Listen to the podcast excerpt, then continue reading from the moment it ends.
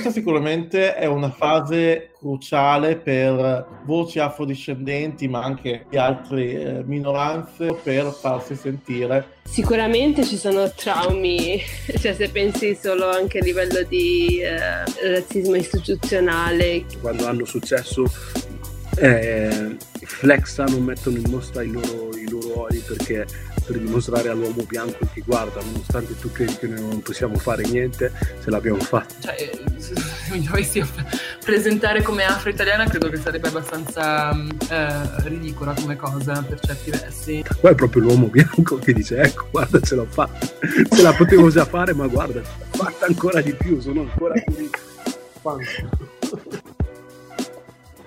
io sono Aria. Io sono Emanuele. Le, Le voci di Black Coffee, Coffee, il podcast italiano senza filtri sulle identità nere.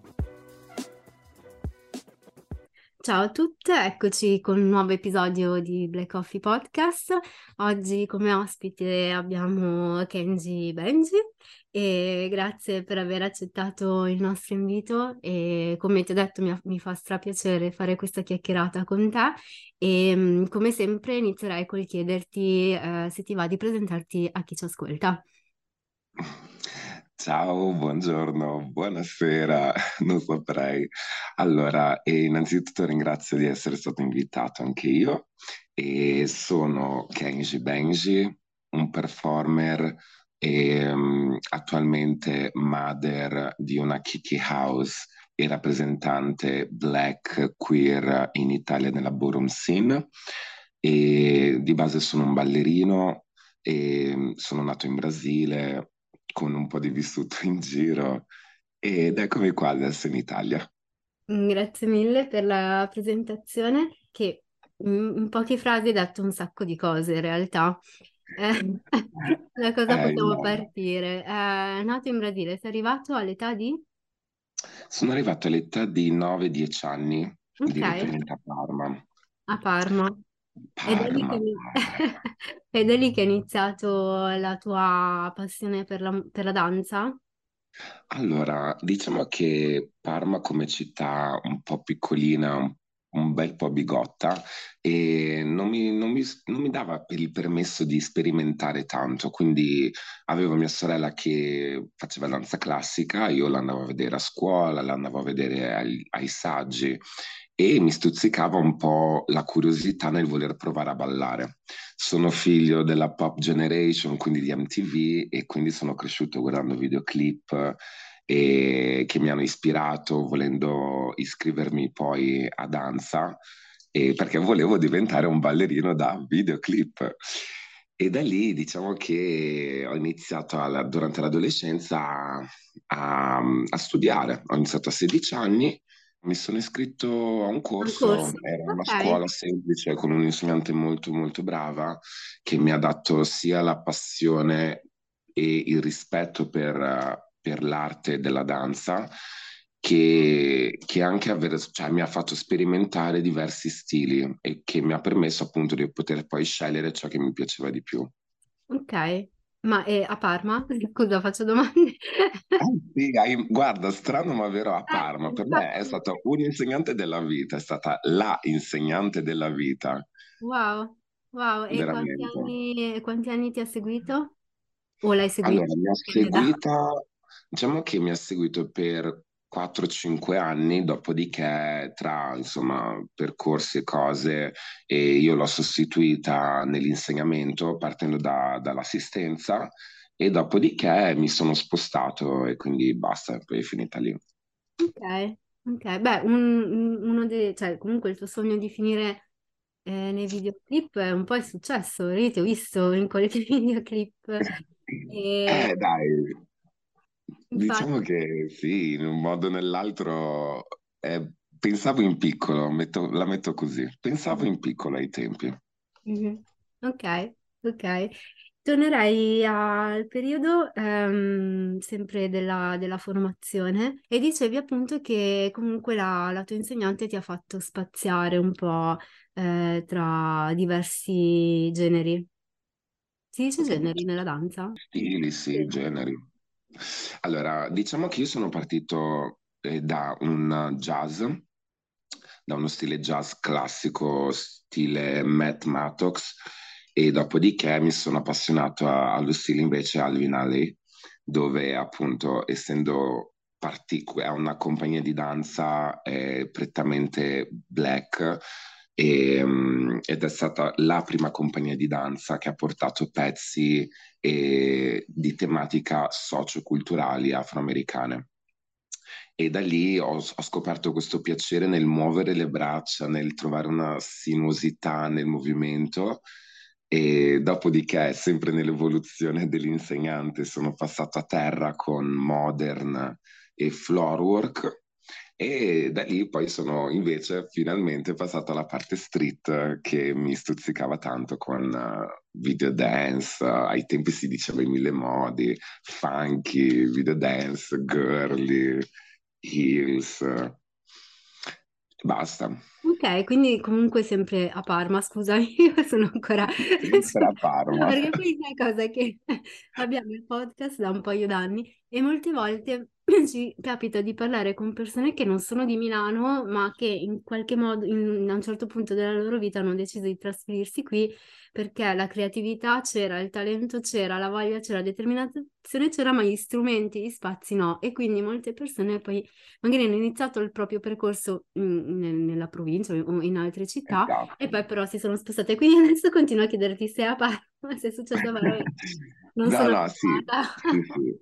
No, ma tranquilla, perché effettivamente anche da, cioè, da parte mia è stata vissuta così, nel senso che ho avuto una, una bellissima, da mio parere, una bella formazione a livello di danza che mi ha permesso di indagare al di fuori. Mm. E, e anche lì, diciamo che lei mi ha lasciato questo senso di scoperta, perché molto spesso succede che nelle scuole, nel, quello che ho, ho scoperto in Italia più che altro in questi anni, si cerca di tenere tutto lì, cioè tutti lì, tutti come se fosse una piccola setta, no? Tu devi fare qui, devi lavorare qui, se tu lavori là poi non sei più qua. E invece lei mi ha lasciato questo senso di scoperta. E tal- a tal punto che ho deciso di andarmene via da Parma perché non c'era più niente che mi potesse trattenere lì, a parte la famiglia, ma la famiglia, fino a prova contraria, mi rimane, quindi la, la vado a trovare. Ok, e infatti quindi sei arrivato a Milano, giusto? No, No? no, io subito dopo Parma sono- ho deciso di andare a Parigi.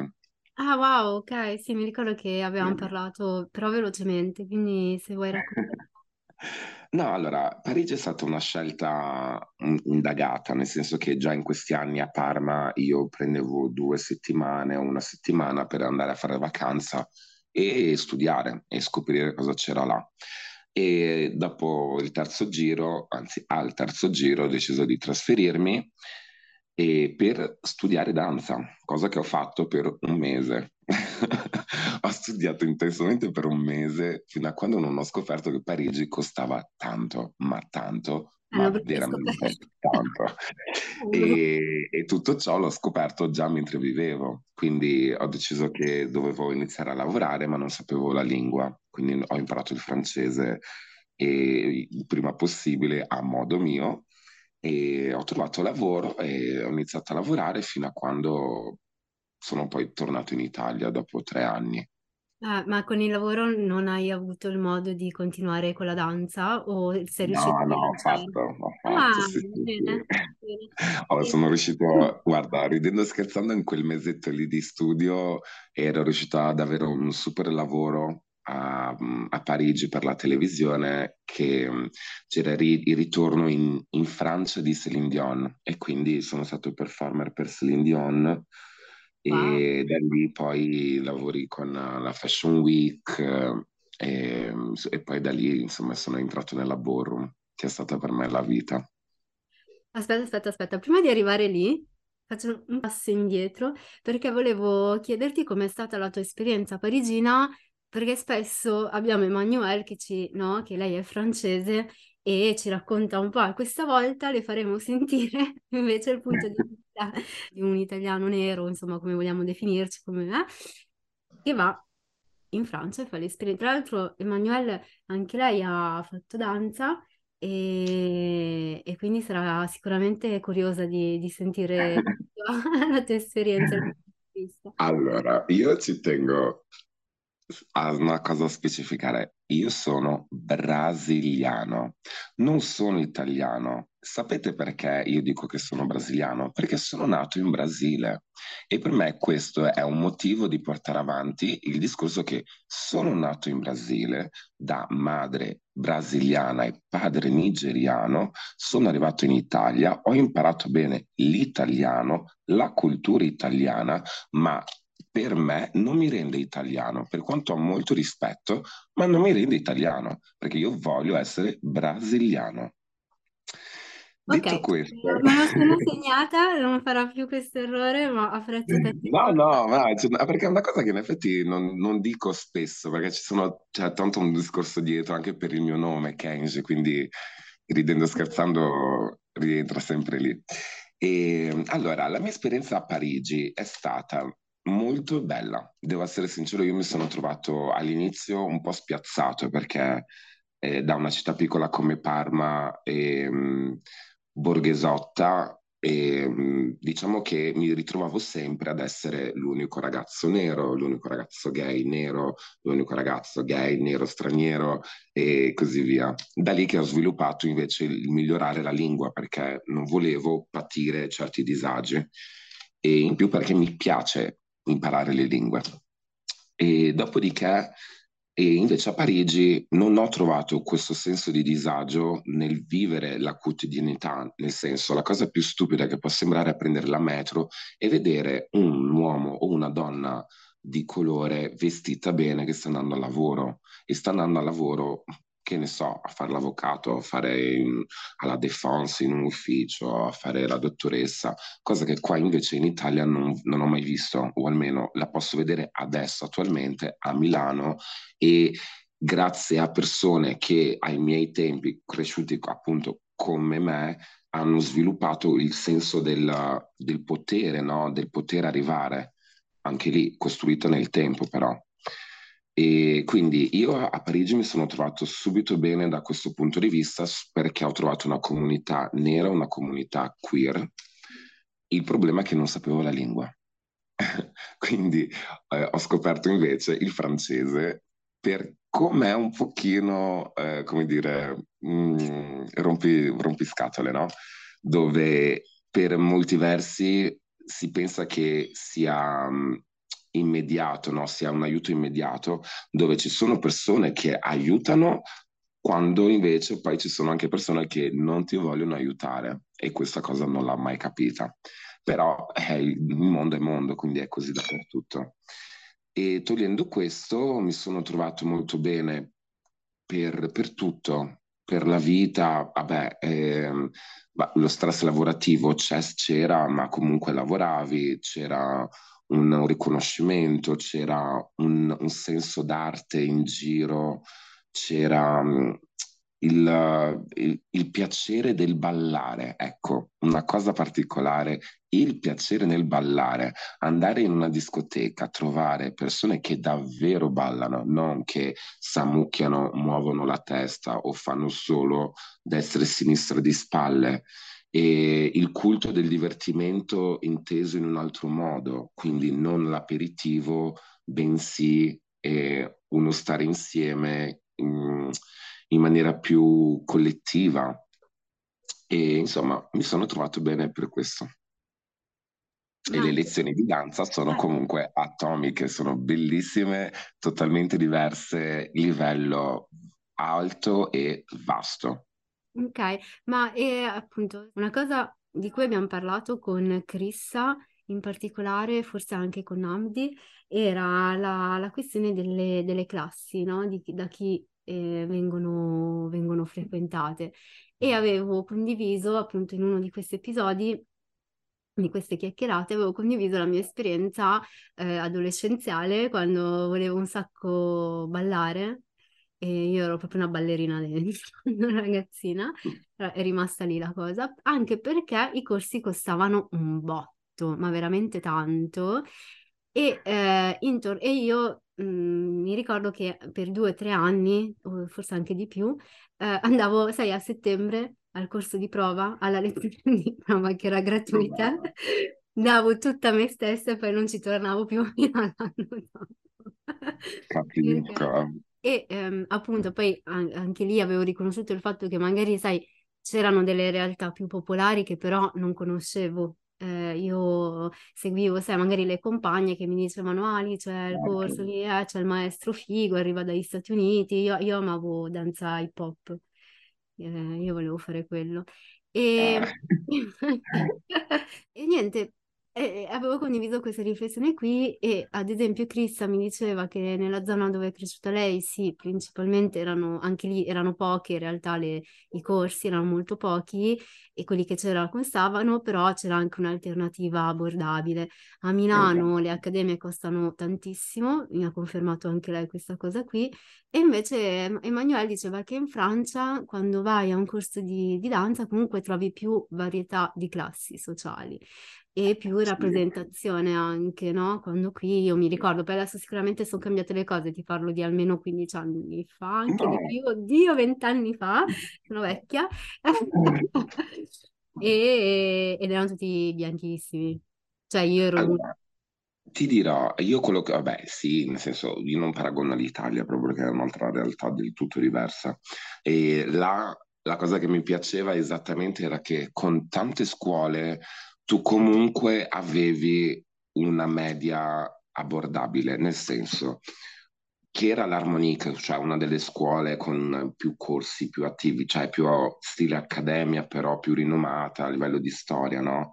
E con diversità di corsi dal contemporaneo al moderno, classico, afro, jazz, musical e stretching. E con un costo normale, 15 euro, che io mi ricordi, 15 euro massimo, forse.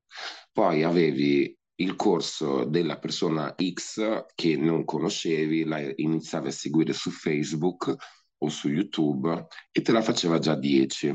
Poi conoscevi un altro corso ancora che era un corso super sciallo dove era divertimento puro a 5. Quindi da lì mi faceva capire che volendo o non volendo la scusante di non fare lezione non c'era, cioè se tu vuoi ballare c'è il modo di ballare. C'erano addirittura dei corsi proposti dalla mairie al Sound 4, quindi ci sono attività proposte addirittura dal, capito, dal comune e ciò incentiva la gente a muoversi, a seguire l'arte e, e a darsi da fare per l'arte. Quindi sì, c'è un bel po' di differenza. Ok, e eh, io adesso faccio questa parentesi rispetto a quello che hai detto prima, però era per condividere con te questa cosa. Quando tu hai detto Ecco. brasiliano, eh, l'ho apprezzato, no, l'ho apprezzato, cioè l'ho apprezzato, nel senso, mh, mi è piaciuto che tu l'abbia detto così con, con- con fierezza, proprio perché ehm, io qualche anno fa ho, ho realizzato un documentario eh, su eh, mh, raga- persone nate in Italia, nate o comunque cresciute eh, a Milano tra la fine degli anni 70 e inizio anni 80 e non solo chi è arrivato da ragazzino, ma anche chi, a volte anche chi è nato qui, comunque, ehm, non, cioè, io perché ho Sì, tende realizzato rivendicare. Sì, ma e io perché ho realizzato questo documentario? Perché ho intervistato questa, che- que- que- questa generazione? Uno perché è una generazione praticamente fantasma di cui nessuno parla, è come se non fossero esisti- mai esistiti e tra un po' ci cadiamo anche noi perché c'è c'è sempre il primo, no? Ah, i primi, i primi, cioè, quindi tra un po' non esisteremo neanche più noi. Ehm, uno per questo e due perché eh, era un periodo in cui si eh, spingeva tanto, eh, fai nel 2012-13, così si spingeva tanto per la riforma eh, della cittadinanza. E, Esatto, anche. e si parlava tanto di questi bambini, eh, bambine eh, italianissime, facevano queste interviste, questi video campagna dove loro defi- si definivano italiani perché mangiano la pasta asciutta, perché ma- magari hanno i genitori boh, del Sud America, del- di, qual- di qualsiasi paese dell'Africa o comunque non bianchi, che eh, difendevano questa italianità, ma, ma- ma bambini, eh, parlo- ti parlo di bambini, quindi Sì, sì, probabilmente parole certo. che gli, hanno- che gli mettevano in bocca ed era per me pericolosissima questa narrazione perché uno non era rappresentativa e due sembrava come se queste, questi bambini dovessero rinnegare il proprio... Eh, praticamente è il genitore nel momento in cui trasmette al figlio i traumi, cioè nel Sì. senso, adesso per carità non, non stiamo a giudicare, però capisco anche un genitore che dà, eh, pretende che il figlio sia integrato, no? Perché Ah. eviti di passare delle cose che ha vissuto lui in prima Sì. persona. E ripeto, lì l'esperienza mh, Esatto. di base, secondo me, si cresce e si impara cercando di, cioè, evitare certi ostacoli, anzi, si troveranno sempre dei nuovi perché, eh, Eh, sì. mh, Sì, cioè, capito? No, però ecco per dirti che, per dirti che cosa mi ha, che cosa volevo raccontarti, appunto che comunque sì, ci sono, ci sono diverse persone che non si sentono rappresentate da quel tipo di narrazione. No, no, certo.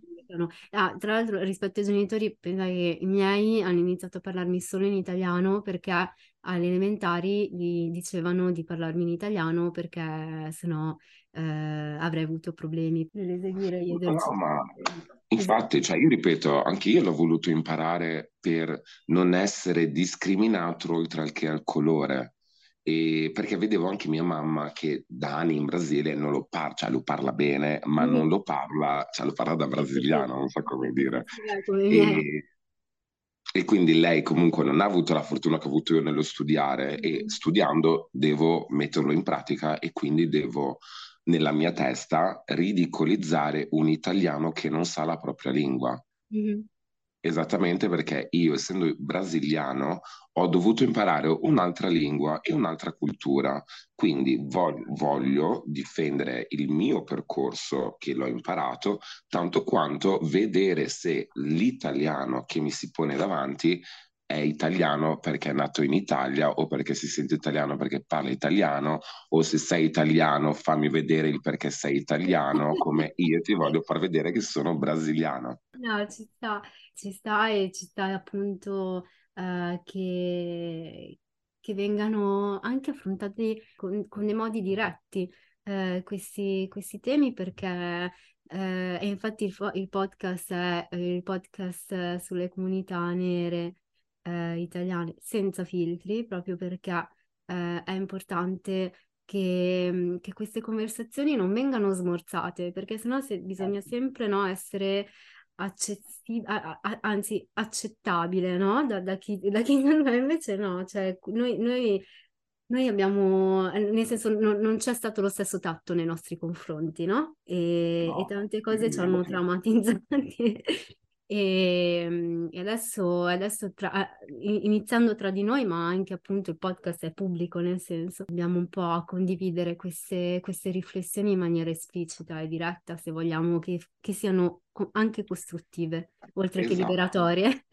Anche perché se no capisci ciò che vuoi capire e non capisci il senso di ciò che io voglio dare. Mhm.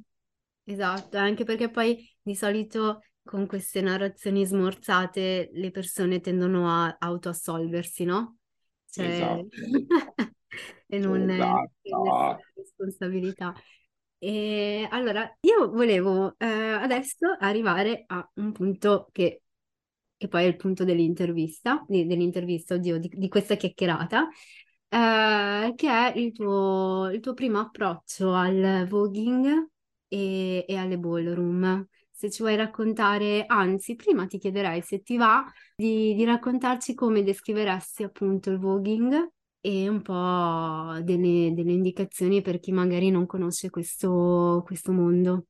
Allora, eh, ti direi il voguing. Il voguing, per come io eh, lo, lo posso definire, per me è una, è una cultura, è una parte di indagine di noi stessi che si deve affrontare se si vuole stare bene con, eh, con il proprio corpo, con la propria vita, con la propria realtà ed è una forma d'arte underground. E ti direi questo perché effettivamente ho visto cose meravigliose fatte da persone che non hanno studiato, fatte da persone che avevano un qualcosa da dire e che volevano dare un qualcosa a chi guardava. E non è un dare perché sono bello, è un dare perché sono wow. E io qua dentro lo posso dare e se lo do fuori nessuno mi capisce. E da questo punto tu trovi la forza per affrontare il mondo che non ti capisce, perché hai trovato invece qualcuno che ti capisce. Questo per me è il voguing. Ok. Cioè, pensarci non è una, non è una domanda semplice a cui rispondere. Secondo me cambierà sempre con questo senso, Mm. però cambierà sempre le parole. Mm. E no, sem- semplicemente questo. E, e tu quando, quando ti sei approcciato a questo mondo e come? Cioè, come, qual è stato il tuo primo contatto? Se è stato attraverso la TV oppure proprio incontrando delle persone, magari a Parma? A Parma è così magico. ero sempre a Parma perché l'ho scoperto in un minestrone, cioè non è stato eh, subito chiaro che era voguing, era in un momento dove si vedevano queste mosse particolari, femminili, e io non sapevo e cercavo solo di guardare più cose possibili. Ed era, come dire, un'indagine perché non, non era chiaro e in Italia non c'era niente. Si guardava YouTube ai tempi e su YouTube comunque non c'era tanto e, e c'era roba molto caotica.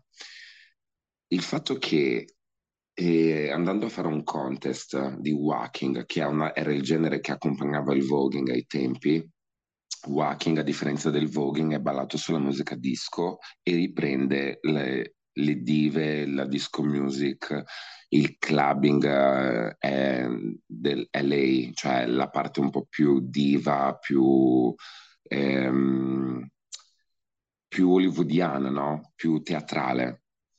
E invece il voguing riprende la moda e quindi le cose un po' più non statiche, però più fashion e con un movimento dal secco al fluido e con la musica house. Questa era la differenza che ho imparato invece dopo. E quindi in questa- in questo momento di, di transizione mi sono prima appro- appro- approcciato molto al walking perché mi piaceva la libera espressione del movimento, le braccia, sempre che mi accompagnano queste braccia e, e tutto, mi piaceva la musicalità e la storia.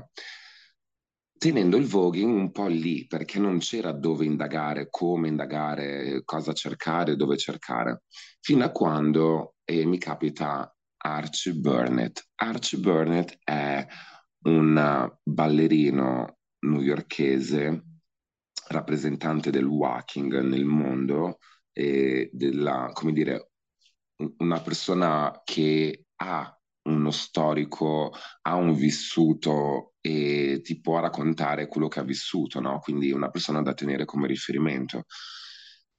E fino a quando appunto Archie Burnett in questo contest fe- mi ferma dopo la mia entrata e dice c'è differenza tra walking e voguing. E io, ecco che cos'era quell'altra cosa. e da lì, con, con questa frase, mi ha acceso un, boh, un- una, una torcia, una, una fiammettina là in fondo. Ho iniziato a cercare e indagare, ho trovato cose su YouTube veramente strane e non capendo, ho iniziato ad andare a Parigi. Il primo anno che sono andato, e, mh, sempre per lezioni, eventi, così, mi capita un invito ad andare a una jam. In questa jam mi ritrovo ballerini di walking e ballerini di voguing, ma non lo sapevo. Quindi parte la musica per boh, un'oretta buona, un'oretta e mezza solo disco, poi parte tu tu tu solo house. Quando parte l'house vedo le ragazze, come dico io, le ragazze che prendono vita ed erano i butch queen della ballroom scene parigina, i ragazzi giovani, i ragazzi gay giovani. Quando dico butch queen sono ragazzi gay eh, in termine ballroom. E quindi c'erano questi ragazzi che ballando si schiaffavano a terra e io non capivo, io ero linee, braccia, tutto così. E io perplesso non... torno a casa e inizio a riflettere e a cercare. Ci torno un altro anno, una cosa simile, cioè vai a un evento, vedi questo, vedi quello, non capisci, torni indietro e rifletti. Quando sono tornato invece ad abitarci, ovviamente volevo arrivare a cosa succedeva e dove succedeva. E, mm, e quindi arrivo a questo evento che era in questo, io li chiamo le taverne perché i club a Parigi sono tutti sotterranei, quindi in questa taverna bassissima, buia, con un caldo afoso e ved- mi sento solo invadere da un'energia che io non capivo. E um, arrivo e sento solo urla, suoni, movimento. Mi affaccio in mezzo e trovo Kendall attaccata alla trave del tetto che scende e fa una dip. E da lì è stato il mio amore per il Vogue. Ma perché vedere tanti ragazzi gay neri in un posto a, cioè, passami il termine, a scheccare liberamente, era, cioè, boh, non lo so, luce per i miei occhi. E da lì l'indagine mi ha portato a, a cercare sempre eventi piuttosto che qualcuno con cui allenarsi e ho iniziato a fare le prime ball camminando in quello che io pensavo fosse voguing, ma invece era tutt'altro. E, insomma, bei momenti fino a quando dopo l'ennesima ball e calcola che molto spesso andavo da solo perché tra lavoro, tra una cosa e l'altra, eh, mi ritrovavo da solo, quindi mi facevo l'outfit velocemente e partivo all'esperienza. Dopodiché, niente, in un, l'ennesimo evento dove erano venuti dei miei amici dall'Italia e erano in vacanza a Parigi, li invito ad una Kiki dove cammino e in questa Kiki, esaltatissimo, non so cosa ho fatto, però eh, mi hanno chiesto di entrare a far parte della um, House of Mizrahi ai tempi e subito dopo della Kiki Juicy Couture. E da lì, entrando in una house, ho capito il mondo che c'era dietro, la realtà, la cultura che c'era dietro. E non era solo danza, ma c'era una storia, non era solo storia, ma c'era una lotta. E, e tuttora sembra incredibile, ma è in continua evoluzione quanto in continua scoperta perché man mano che tu parli con le persone, giustamente tu puoi avere un, un prospetto di realtà americano, perché di base la Borum è nata in America, ok? Il discorso è che quando si è spostato, che ne so, in Europa, Parigi adesso è il punto, eh, come dire, principale della Borum in, in Europa, e prendendo spunto da, dall'America, ha sviluppato una Borum in base alle sue necessità facendo capire che anche lì la Borum giustamente deve stare legata alla, alle radici, perché se no non ha senso che fai quello che si fa. D'altra parte, quello che la tua scena ti chiede non, non è per forza, eh, come dire, rispecchiato nelle radici della Borum, non sempre, capito? Esempio, faccio un esempio chiaro, qua in Italia nella Borum non ci sono molte rappresentanze nere, quindi io ti dico, io voglio far sì che ci sia questa parte storica di Borum esattamente vissuta da persone non americane ma nere che ti possono spiegare the afro culture in un'Italia bigotta nel 2022. E da lì nasce il discorso di avere magari mh, mm, una visione distorta dall'estero piuttosto che non vuoi andare all'estero, quando invece è importante andare in giro, è importante chiedere e parlare con le persone, è importante farsi vedere e rappresentare, perché io da persona nera gay brasiliano ho imparato a farmi valere da brasiliano a Parigi perché parlavo in francese e mi dicevano ah, sei brasiliano cosa che in Italia mai successo. E io adoravo, però ho detto devo migliorare il francese. D'altra parte, e arrivi in Italia e trovi ehm, una realtà guidata dalle donne, quando invece è principalmente queer la ballroom, no? Le donne sì, fanno parte della ballroom, però molta parte, anzi tutta la ballroom nasce con la community queer. E quando dico queer non va preso come parola per racchiudere tutto, è una parola che è usata veramente con tanto di rispetto e per spiegare la differenza e la varietà che c'è nella nostra comunità. Punto. La, la questione di politica uh, è, è molto interessante.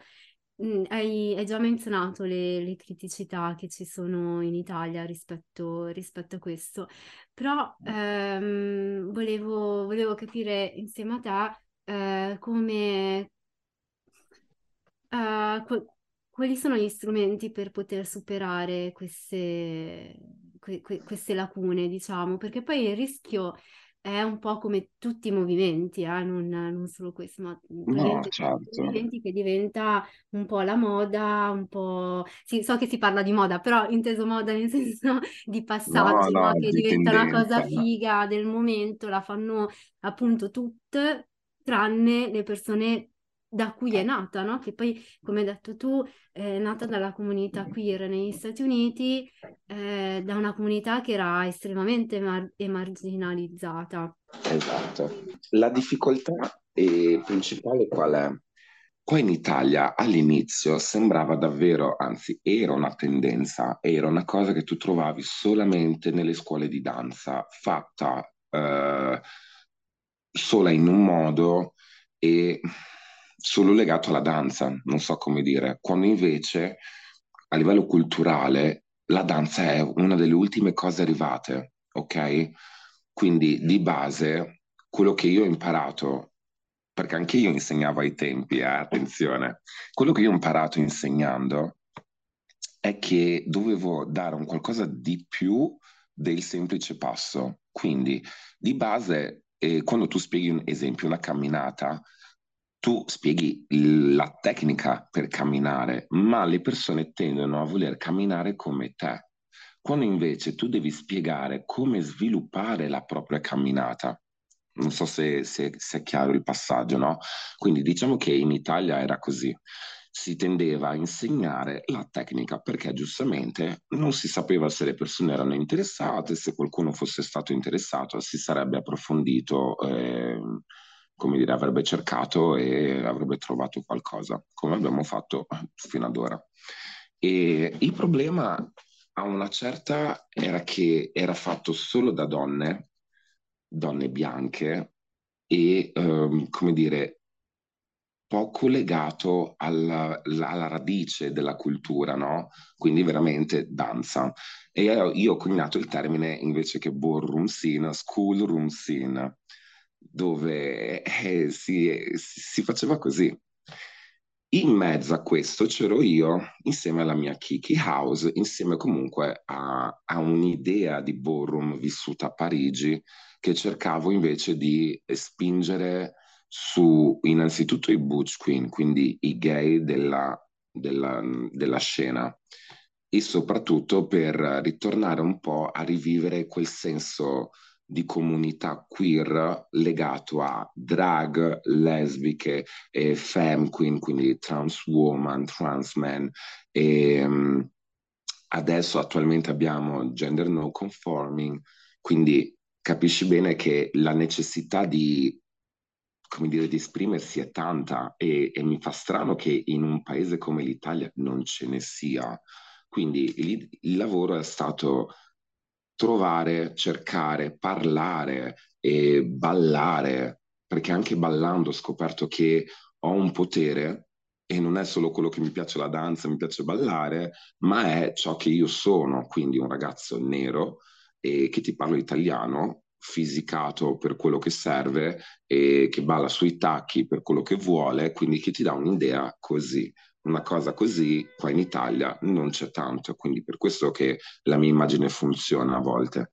e usando la mia immagine ho capito che potevo promuovere un concetto e una storia e una cultura dietro. Quindi ti piace quello che faccio? Perché ti piace? Cosa ti piace? Ah, ma allora lo sai che e parlando, parlando, perché insomma ci piace parlare, e sei arrivato un attimino a, a come dire, a, com- mm, fammi trovare il termine giusto, a inglobare più personalità e diversità nella Borum attualmente, dopo l'ennesimo cambiamento, perché anche lì eh, è un cambiamento che di base va veloce, perché si impara velocemente, ma si è messo in discussione come lo impari, cioè il perché lo impari. Quindi, mettendo in discussione il perché lo impari, si è rivalutata di nuovo la Borum e si sta cercando di fare un lavoro legato sia alle radici che legato al paese, perché comunque si è passato molto più all'attivismo e collaborando con circoli arcigay, con eh, associazioni, perché mancava la connessione con la comunità, mancava rendere accessibile il divertimento, la cultura soprattutto, perché la cultura, se io te la posso dare, tu non mi devi pagare cioè, adesso su YouTube, su internet, su Instagram, ovunque si giri c'è informazione, però la devi saper cercare, perché se no quello che vedi è qualsiasi cosa e non capisci, non riesci a farci un'idea. Quindi la Borum è lì per fermarti, farti resettare tutto e ricominciare. Perché nel momento in cui tu entri nella Borum capisci il meccanismo, dici, ok, mi piace, però il gioco è questo. Io mi devo spogliare e devo farmi apprezzare esattamente così e man mano che camminerò mi metto i vestiti che io voglio per finire la passerella esattamente come io voglio essere vestito. Ti ringrazio appunto per aver condiviso queste riflessioni intorno al, al voguing, alle ballroom italiane e possiamo dire di aver fatto una cosa, non, non dico rivoluzionaria, ma nuova, no? E una, una cosa che, insomma, Blackness Fest. Quest'anno abbiamo avuto il piacere e l'onore di averti, eh, di avere una tua esibizione e e ehm, dico una cosa nuova perché, ma, ma no, no, non solo la tua esibizione, per esempio anche quella di John Modupe che si è esibito venerdì sera con una stand-up comedy e quando è uscito da lì mi ha detto abbiamo fatto la storia. per prim- che penso che sia la prima volta in Italia che una stand-up comedy il 70% delle persone nel pubblico sia afrodiscendente. Capisci? E... Assolutamente. E quindi in un certo senso, secondo me, è successo un po' anche con la tua esibizione. Spero che mh, mm, l'anno prossimo avremo occasione anche di ampliare, magari con una collaborazione, ehm, uno spazio dedicato al... Non lo so, non, non diciamo troppo, vediamo. Vabbè, non anticipiamo. Però sì, ecco, volevo raccontare, volevo che se ti va, se, se ti va di raccontare un po' la tua esperienza della prima edizione e, che, e perché, insomma, che cosa ti ha, ti ha spinto a, ad accettare il nostro invito eh, invece quest'anno per, per l'esibizione e un po' le tue, le tue impressioni, eh, anche critiche se ne hai, sono sempre ben, ben accette, eh, dipende dai toni. e se sono costruttive, però diciamo che le critiche fanno bene. Allora, io parto dicendo che il blackness è, una, è stata la più bella scoperta di Milano, perché io sono a Milano da un anno e mezzo e scoprirlo oltretutto nel mio mese che è settembre, io, io so, pensala così, io amo settembre, per quanto magari molte persone la odiano, però a settembre mi carica e gli eventi di settembre mi lasciano sempre un qualcosa. Blackness è stato ciò che mi ha incoronato la vita a Milano, perché per puro caso io ero libero dal lavoro e volevo, già da tre giorni, volevo passare all'evento. Ho beccato l'ultimo giorno. L'ultimo giorno, al pomeriggio, parto anche lì da solo, vado al- alla ricerca del blackness. Arrivo al blackness e a parte la location che comunque era molto bella, le diverse situazioni, la cosa più bella è stata trovare esattamente quello che hai detto prima in una stanza, boh, vogliamo mettere, io te la, te l'esagero, 90% delle persone erano afro, discendenti black, black nere, cioè, e io già lì ti dico, non siamo in una cosa religiosa, perché anche lì magari ti capita di vedere queste cose in un altro contesto, ma da questo punto di vista era la- la prim- il primo piacere. Il secondo piacere non è stato solo stare lì in mezzo, è stato sentire quello che è stato detto. Le persone chiamate a parlare erano persone di realtà diverse, con visioni diverse e con lo stesso senso di dovere verso la comunità milanese che c'è attualmente, cioè che io ho trovato attualmente. Quindi è una nuova generazione che vuole lottare, che vuole mettersi in gioco, è una nuova generazione che sa, che sa quello che dice, non lo dice solo perché è annoiata, è una generazione che eh, sa anche come promuovere e aiutare e coinvolgere, perché non era solo un talk, c'è stata la presentazione di un, come dire, un corto che parlava della storia di Lorenzo dei Medici. Io questa cosa me la ricorderò sempre. Lorenzo dei Medici che si diceva che si era trovato un que- che forse era nero. Girl, Sì. cioè, e mi hai fatto un corto riprendendo la storia in... cioè io così. Dopodiché mi fanno fare un percorso. per condividerlo con gli ascoltatori e ascoltatrici, il Moro di Daphne Di Cinto, che Eh, sta arrivando, infatti, sì, sì, sì, sì, speriamo che continui con, eh, con una seconda È parte. stato bellissimo e quindi per farti capire che mi ha, mi ha lasciato anche questo senso di curiosità, no?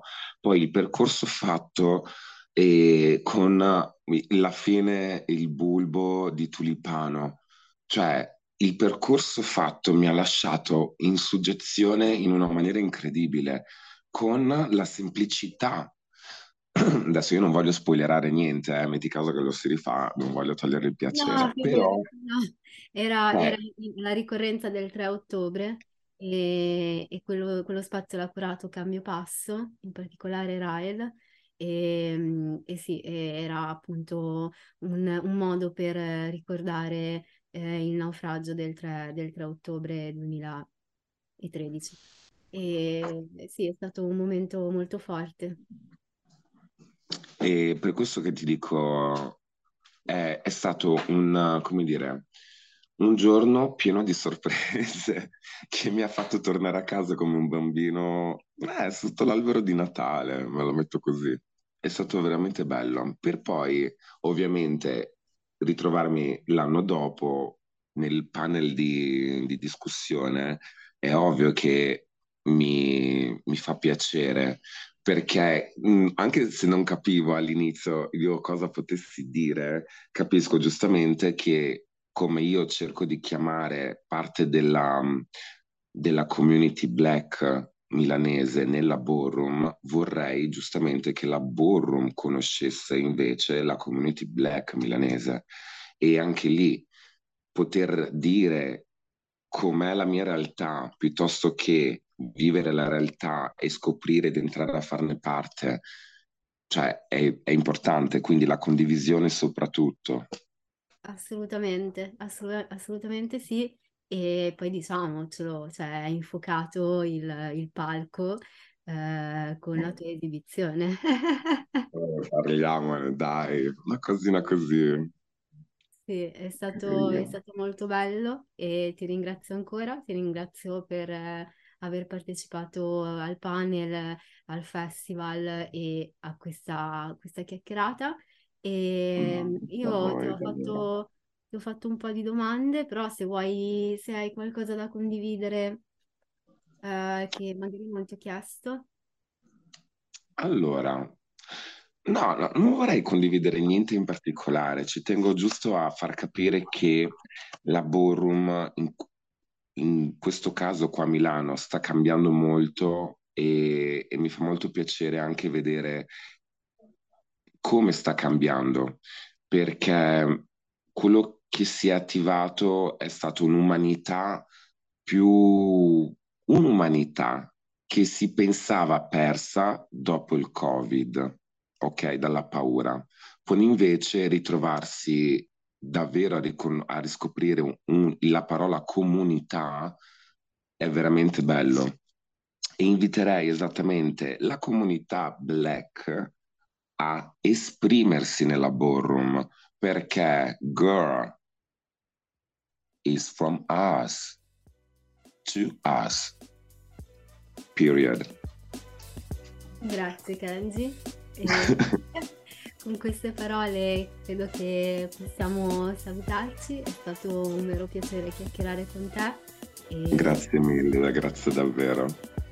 Grazie per aver ascoltato questo episodio di Black Coffee. Vi ricordiamo che tutti gli episodi li potete trovare su Podbean, Spotify e tutte le piattaforme in cui ascoltate i vostri podcast preferiti. Ci trovate anche su Instagram come Black Coffee-PDC, dove potrete seguire i contenuti che vi proponiamo ogni settimana, ma soprattutto dove ci potete mandare i vostri pensieri, commenti e storie che volete condividere. O se preferite potrete contattarci via mail all'indirizzo blackcoffeepdc@gmail.com e vi aspettiamo per il prossimo caffè.